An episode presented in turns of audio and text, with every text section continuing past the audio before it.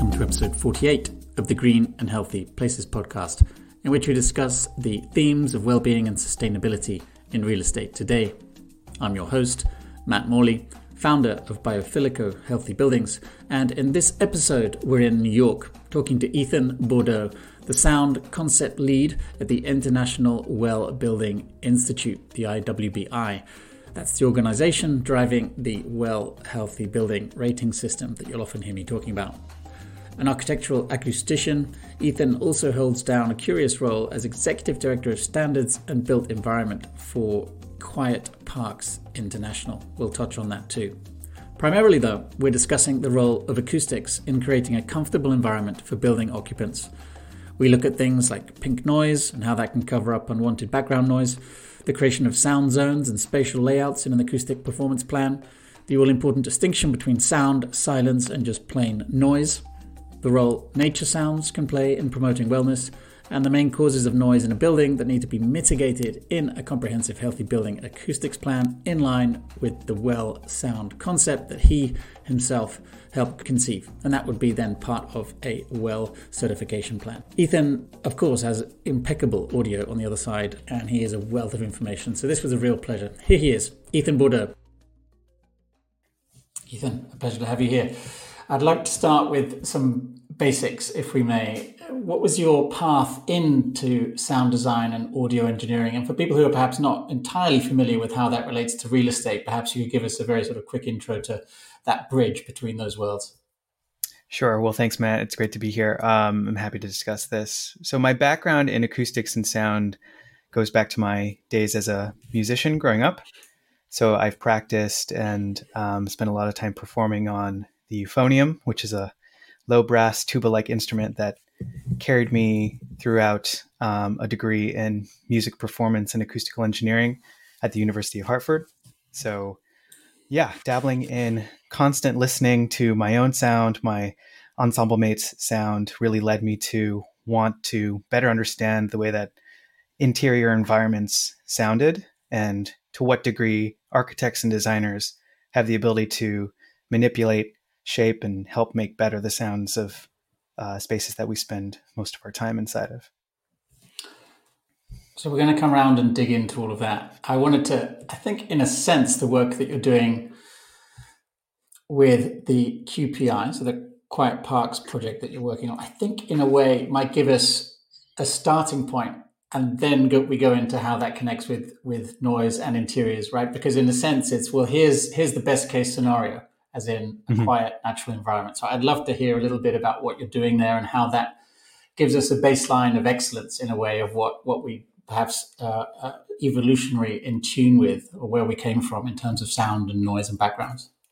Sure. Um, so my work with Quiet Parks International is uh, my latest endeavor. Uh, it's been the result of a year's worth of collaboration with folks like Gordon Hempton, Vikram uh, Chauhan. Um, I'm going to have to get a, a, correction on how to pronounce his name. And other field recordists that have all come together under this one mission of preserving and recognizing quiet in the natural and built environments throughout the world. And their expertise so far has brought them to places like Glacier National Park, Haleakala Crater on Hawaii, um, and various other urban and wilderness quiet parks throughout the world as potential candidates for meeting our various set of criteria that denotes and best exemplifies what quiet really means to surrounding or visiting populations. And we have, over the past year, worked to define what that criteria actually looks like. How do we define quiet from a physical, uh, a, a parametric, and even a subjective standpoint. To what degree do we assess using audio technology, uh, sound level meters, audio recording devices, and even just anecdotal and colloquial evidence that we can get from people with boots on the ground in those areas to describe quiet. And then over time, we're planning to develop a better understanding of how quiet and the definition of silence and tranquility changes around the world so we're actively uh, recruiting and finding uh, candidate spaces, including uh, a site here in New York City, actually, that um, we're hoping can add more flavor to understanding and unraveling that narrative.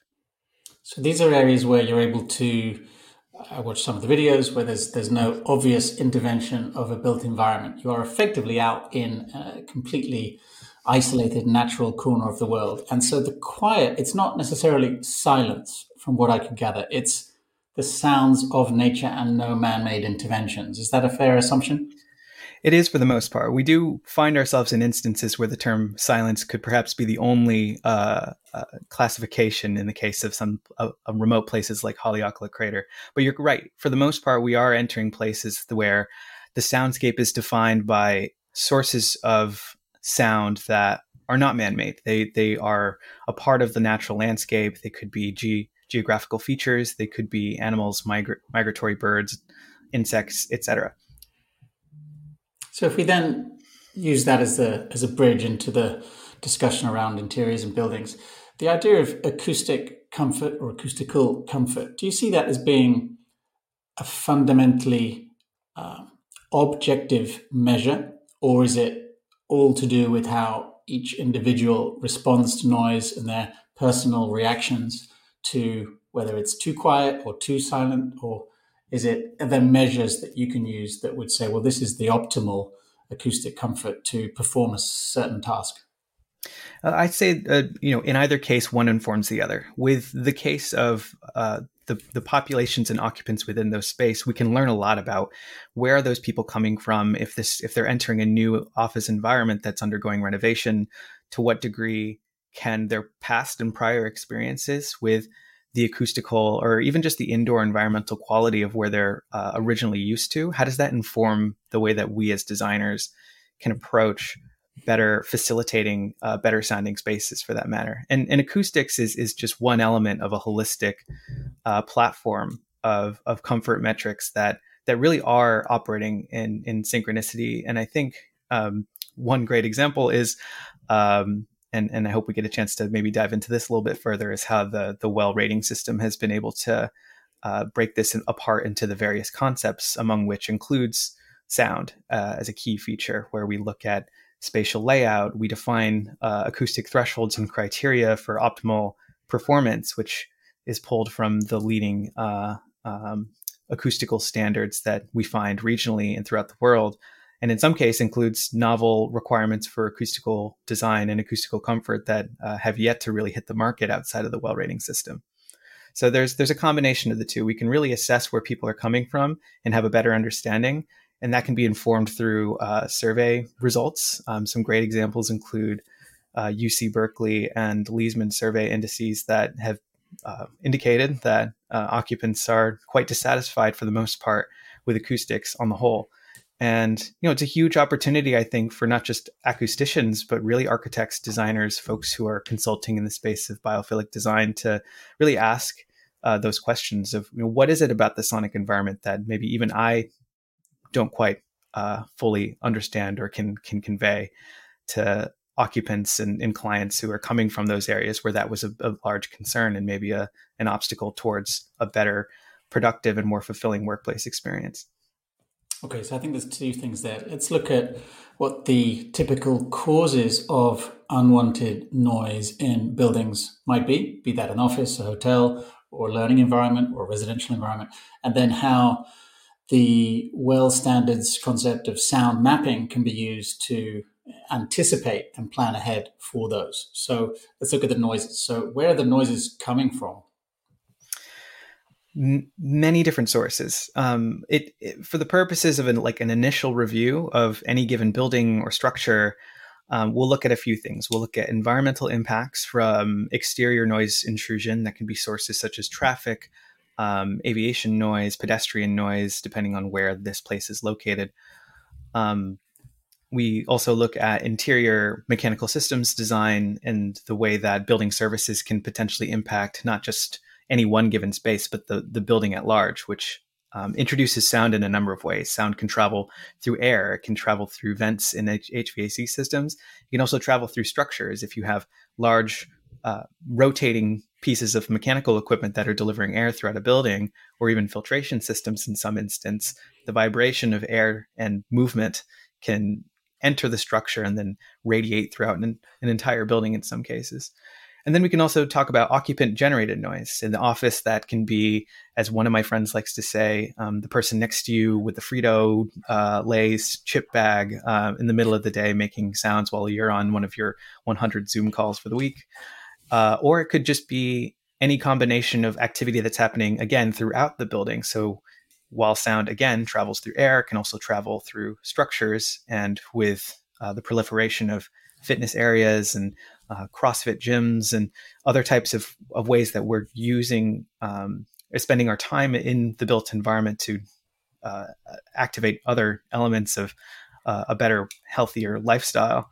Things like impact noise from weights can can travel well throughout an entire building as well, and, and those can lead to to distractions and other obstacles again that occupants face due to noise in the built environment.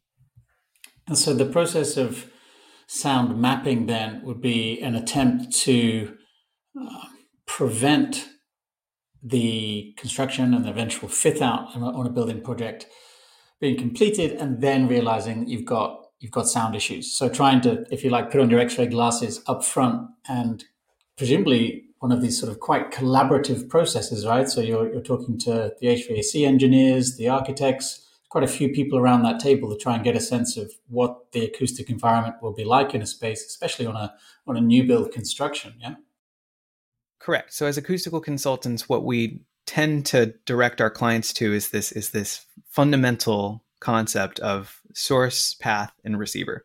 So when it comes to acoustics, there's something that's generating the sound, the source, which can be controlled or maintained in some instances. It gets a little difficult when we talk about occupants, for instance. But for mechanical noise, exterior noise intrusion, there's some ways to to, to investigate noise control at the source. There's the path. So, what is between that source and the receiver? With HVAC, we mentioned ductwork. There's also structural components. Are we reducing vibration caused by circular mechanical equipment? Uh, and in the case of occupant noise, what's blocking you from not just the the, the the line of sound or the the path of the sound, but also even the the, the line of sight with you and another person. That plays a role in what we call psychoacoustics, or the the role that acoustics plays uh, in our own mental uh, and cognitive uh, health and well being within the built environment. And then there's receiver, and so that's us. We're the listeners, and that's ultimately the the the final crux in the acoustic comfort equation of you know who is receiving this how are they responding to this and then how can we then uh, qualitatively assess the subjective outcomes of how noise how sound becomes noise because not all sound is noise. Sound is sound until it annoys you and then that becomes noise. It brings to mind a project that i was involved in in, in switzerland. It was a a round shaped concrete and glass corporate headquarter building and yeah, a big sort of um, natural food business. And we were called in uh, to assist both on the biophilic design side, but also trying to fix the incredible uh, noise issues. And it really was noise problems that they had because they had obviously a lot of hard surfaces. They had these sort of central atriums that were allowing sounds basically to sort of bounce around from the ground level reception up to almost the second floor of the building. And you know, we were sort of looking around to find well, what are the what are the options in terms of introducing acoustic materials and everything from paint to plants? But I'd love to hear how you think about what the the tools available to a consultant in that type of an environment who's a specialist really in, in that type of thing. You're going into a space, they have a problem with noise and it's already it's already happening. And you're sort of in a sense playing catch up trying to beat something that's already, you know, it's left the gates. So what sort of what's your suite? What's your toolbox in front of you as you go into a project like that? Like what are the what are the most what are the big guns that you have to pull out to sort of resolve a problem like that? Well, the biggest question that I would ask at the start is the one that I hoped the project team would have asked before creating a space like this. It's what is it the intent of this space? Why are people congregating here? What exactly are the activities and the experiences that are um, that are want to to have have and happen in this particular environment? From there, then we can define criteria and we can work with the team to say, unless you do this, you will not be able to achieve X, Y, Z.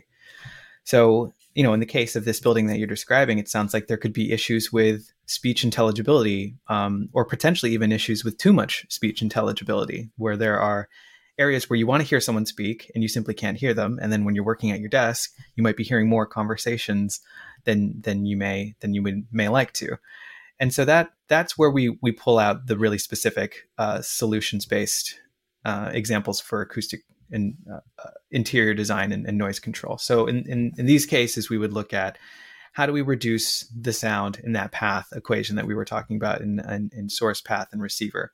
How do we bolster speech reinforcement if someone is giving a presentation, if they're giving a lecture, or even if they're talking on a simple Zoom call? We're now starting to add tools to our toolkit that address this uh, this this COVID lifestyle, this hybrid workplace lifestyle, where we can communicate with others around the world like you and I are right now and not necessarily need to be in a studio that has acoustic panels like mine you can be in a place that that considers speech intelligibility without really breaking the bank and creating something that's a studio quality space.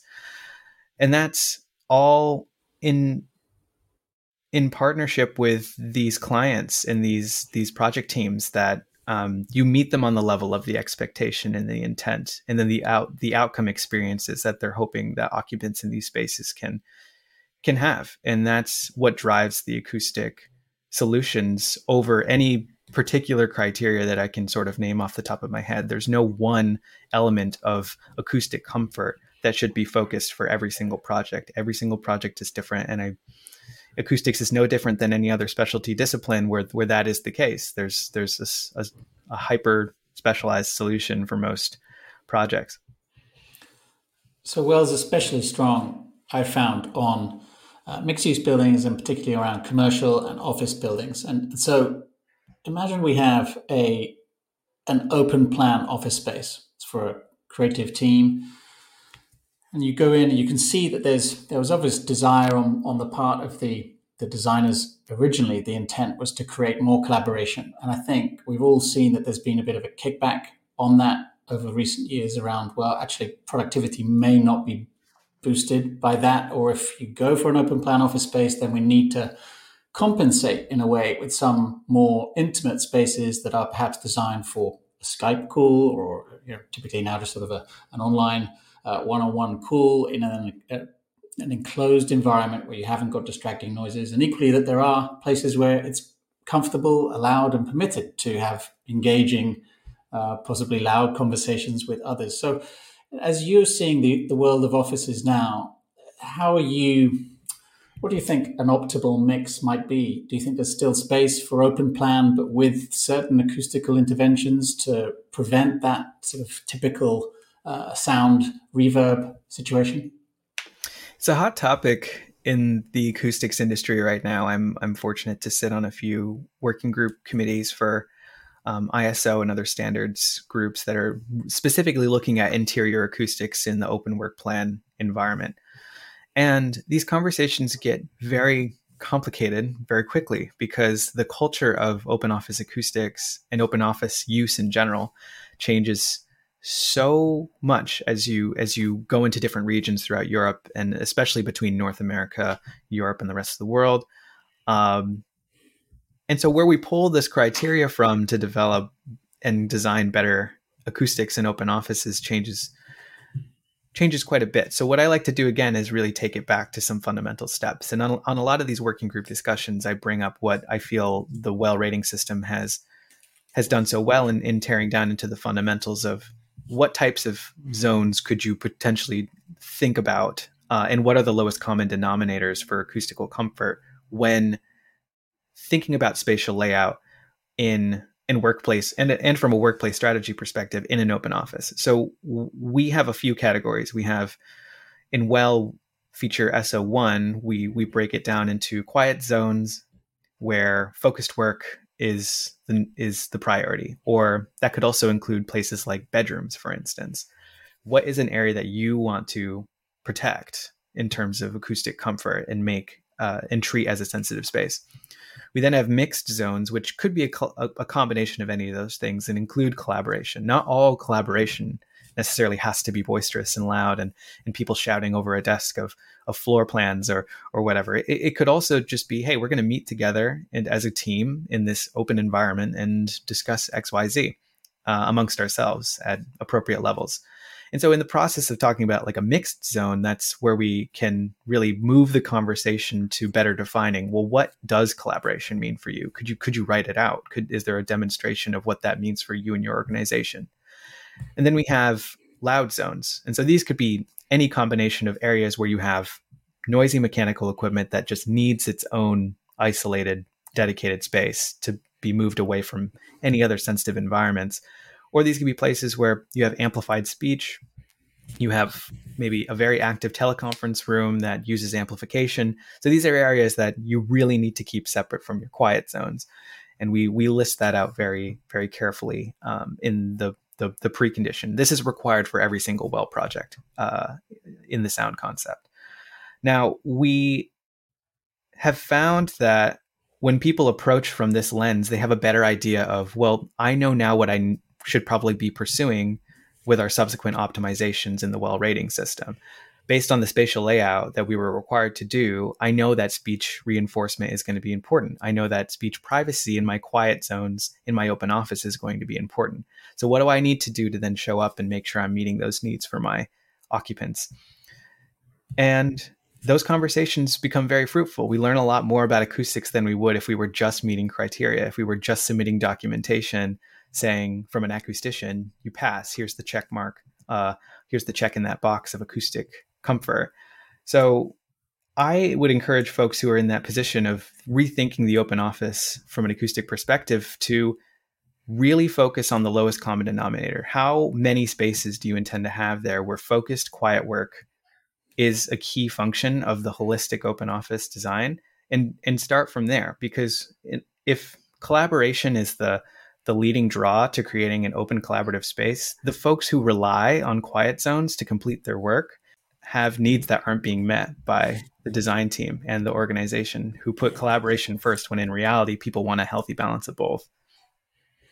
And will also mentions the idea of sound masking systems and the idea of there being, as I understand it, a level of white noise that can be used and pumped into the background to create a baseline that is um, that can help cover some of the perhaps the sort of the mechanical systems. How does that work? Is that about the frequency? Is it about the the intensity of the sound? And and would that be say some nature sounds?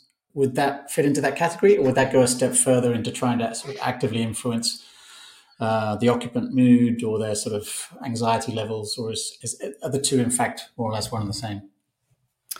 Yeah. So sound masking is a very tried and true uh, technology that, uh, as a consultant, I've been able to deploy quite a bit in open office settings with great success. And and uh, what it really focuses on is delivering a pink noise uh, signal, which uh, is somewhat calmer than white noise. Which, if you were able to compare the two on YouTube, you'll you'll you'll I guarantee you will have preference over over pink noise to um, over white noise. And what why we choose pink noise is because you can you can also go into the sound source itself and adjust the contour of the equalization curve so that it can really match and really perform in accordance with preferred uh, occupant acoustic comfort parameters. Now that's that's more of the the technical side of how you would deploy a system like this. But what it, a sound masking system is is a network of loudspeakers that are directly mounted, hung from, or otherwise located throughout a ceiling uh, plane or even plenum. They can be directly exposed or they can be behind an acoustic ceiling tile. So it's a very useful tool when we try to address speech privacy from a signal to noise perspective. And now, signal to noise meaning you have a signal, which could be another person talking, their voice throughout an office that you ne- don't necessarily need to hear and then noise being what is the background sound level that allows you to discern that signal or the sound of another person's voice. And so as we raise that background sound, the signal, the difference between the ambient level and the signal is then reduced. And so that helps with reducing the uh, total impact of hearing another person's voice uh, encroaching on your ability to focus and be better productive in a in a workplace. Now, to your other question about na- natural sounds as a sound source, I'm as a designer and and and working with folks who are field recordists and who are uh, architectural designers, I'm actively trying to to indicate that this is that introducing natural soundscapes into the built environment is it's a new format of introduced sound. Sound masking is a form of introduced sound that focuses specifically on speech privacy. Natural soundscapes have a number of potential benefits to them as well. Being immersed in and hearing soundscapes of birds, wind, uh, waves, etc., in a spatially uniform environment can can elicit emotional response in ways that addressing speech privacy, for instance, isn't necessarily going to do. And there are some really tremendous examples of, of new technology that's emerging that that focuses on this. Um, there's actually a company. Uh, there's a, there are a couple companies. One is uh, Moodsonic, who actually sits on our advisory board for the sound concept that focuses on delivering soundscapes from a natural uh, sound source perspective. There's a new company that I've heard about called Spatial, um, who I'm trying to uh, learn more about in the coming coming weeks. That is providing a similar solution and has worked with some hospitals in North America to create spaces for respite for uh, nurses and people who need uh, a moment of, of, of zen or, or peace or tranquility to to continue their daily work. Yeah, I've certainly used it in um, created this sort of vitamin nature uh, space in in the central business district uh, of London called Canary Wharf. We did that for a month, and it was definitely part of what you call perhaps a multisensory uh, design strategy, along with aromatherapy mm-hmm. and, and, lights and various other things. Um, but I found it was all too easy to just accept that you know a Spotify playlist of English bird songs, as we were in England, would be enough. English countryside birdsong. I, I felt that there was there was more to be done in terms of perhaps matching place, season, and the situation, or the, the desired emotional response. And so I could see how those type of services could perhaps add that extra layer of detail, right? Because it's it's so mm. it's it's such a delicate um, balance between uh, you know the occasional sort of countryside uh, soundtrack with with cows mooing in the background and like ah come on i think there's more that we can do so i guess that's the next level right is working with in that case outsourcing it to effectively a professional um, mm-hmm. yeah, what would it be like sort of they create sound um, playlists and then they sort of provide it, it's it's a lot more complicated than that. In in reality, it's it's understanding how. Well, let me start from here. the The ear is not dumb the ear knows when it's in an office and crickets are playing from a Sonos speaker ah. in the ah. corner. Uh, the the the brain understands that when it is fully and truly immersed in an environment, only then can it naturally respond and and react to it the way that we would if we were there uh, in reality.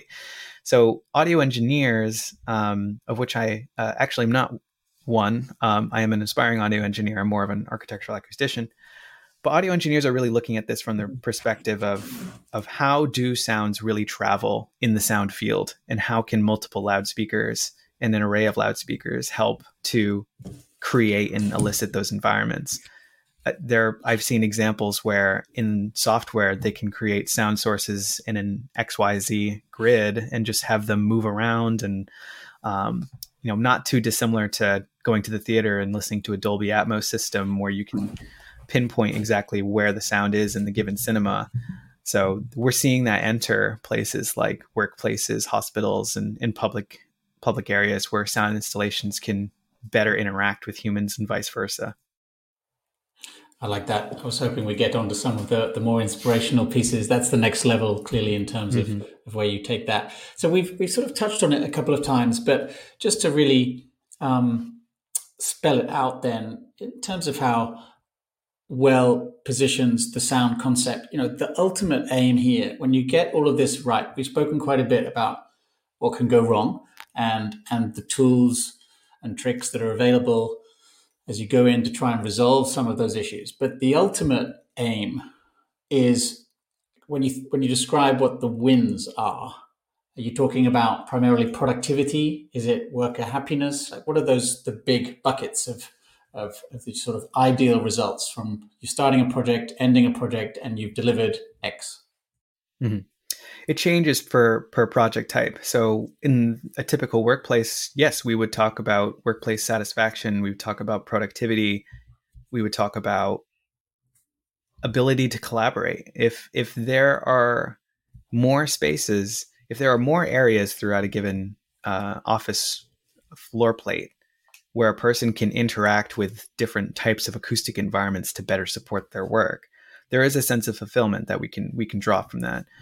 And indices indicating uh, you know, surveys that are indicating that noise is a top concern are pointing to that. The lack of choice and the inability to to be in a place where you can speak when you need to without worrying about other people hearing you or vice versa. You can speak when you need to and the people who need to hear you can hear you uh, uh, that is the primary focus that is that is something in the workplace environment that that is a key outcome uh, absolutely and especially now when we think about how do we return to that type of environment where uh, you you are looking someone directly in the eye from across a table, and your voice doesn't have to go through a series of digital signal processing through uh, whatever you can describe the software for this hybrid environment. I think there is a, a relearning um, that we will have to undertake when it comes to thinking about how we communicate in the workplace, for instance, and then that will ultimately uh, describe the way that we address acoustics from the onset in design. Now, with places like healthcare and residential, we see noise as a concern as it relates to sleep. And with acoustics being a top contributor to sleep disturbance, it's important that we can see the key outcomes in things like fitness trackers and other types of technology that can measure and better assess our uh, quality of sleep. And this is very important with healthcare, where uh, patient surveys that are administered, especially here in North America, um, indicate the performance of a hospital based on uh, a patient's ability to sleep and, and spend their time uh, recovering in some instances. And the links between acoustic comfort and patient recovery are, are, are vast in many. It's actually where a lot of the research in, in acoustics and health and well-being uh, derives from. There's many case studies that that link those two together. So over time, as we see places like hospitals you know senior living outpatient facilities adopting more of these health and well-being metrics into their design the more we're going to see these uptakes in patient uh, satisfaction surveys. Listen I'm, I'm going to be respectful of your time but i feel like we could we could go on for a, a good while. I mean certainly from my perspective as anything but a specialist in this you know the having the well standard as as a sort of um, yeah a, a, marker in the in the ground, able to get me to a, a, a, minimal level of understanding and being able to at least have a you know a vaguely informed conversation on this has just been a, a real game changer. And there's just obviously so much behind it and so much depth and detail. It's it's one of the uh, it's just such a fascinating subject. So congratulations on everything you've done so far. How can people reach out to you, connect with you, follow along, get involved? You can find me uh, on LinkedIn of all places. Um, I'm usually posting the latest updates with uh, all of the the outfits that I'm involved with uh, there. And yeah, I'd be happy to reach out and connect um, in any of the DMs. You're welcome to send me on that platform. Awesome, man. Put the links in the show notes. Thanks again. Thanks so much.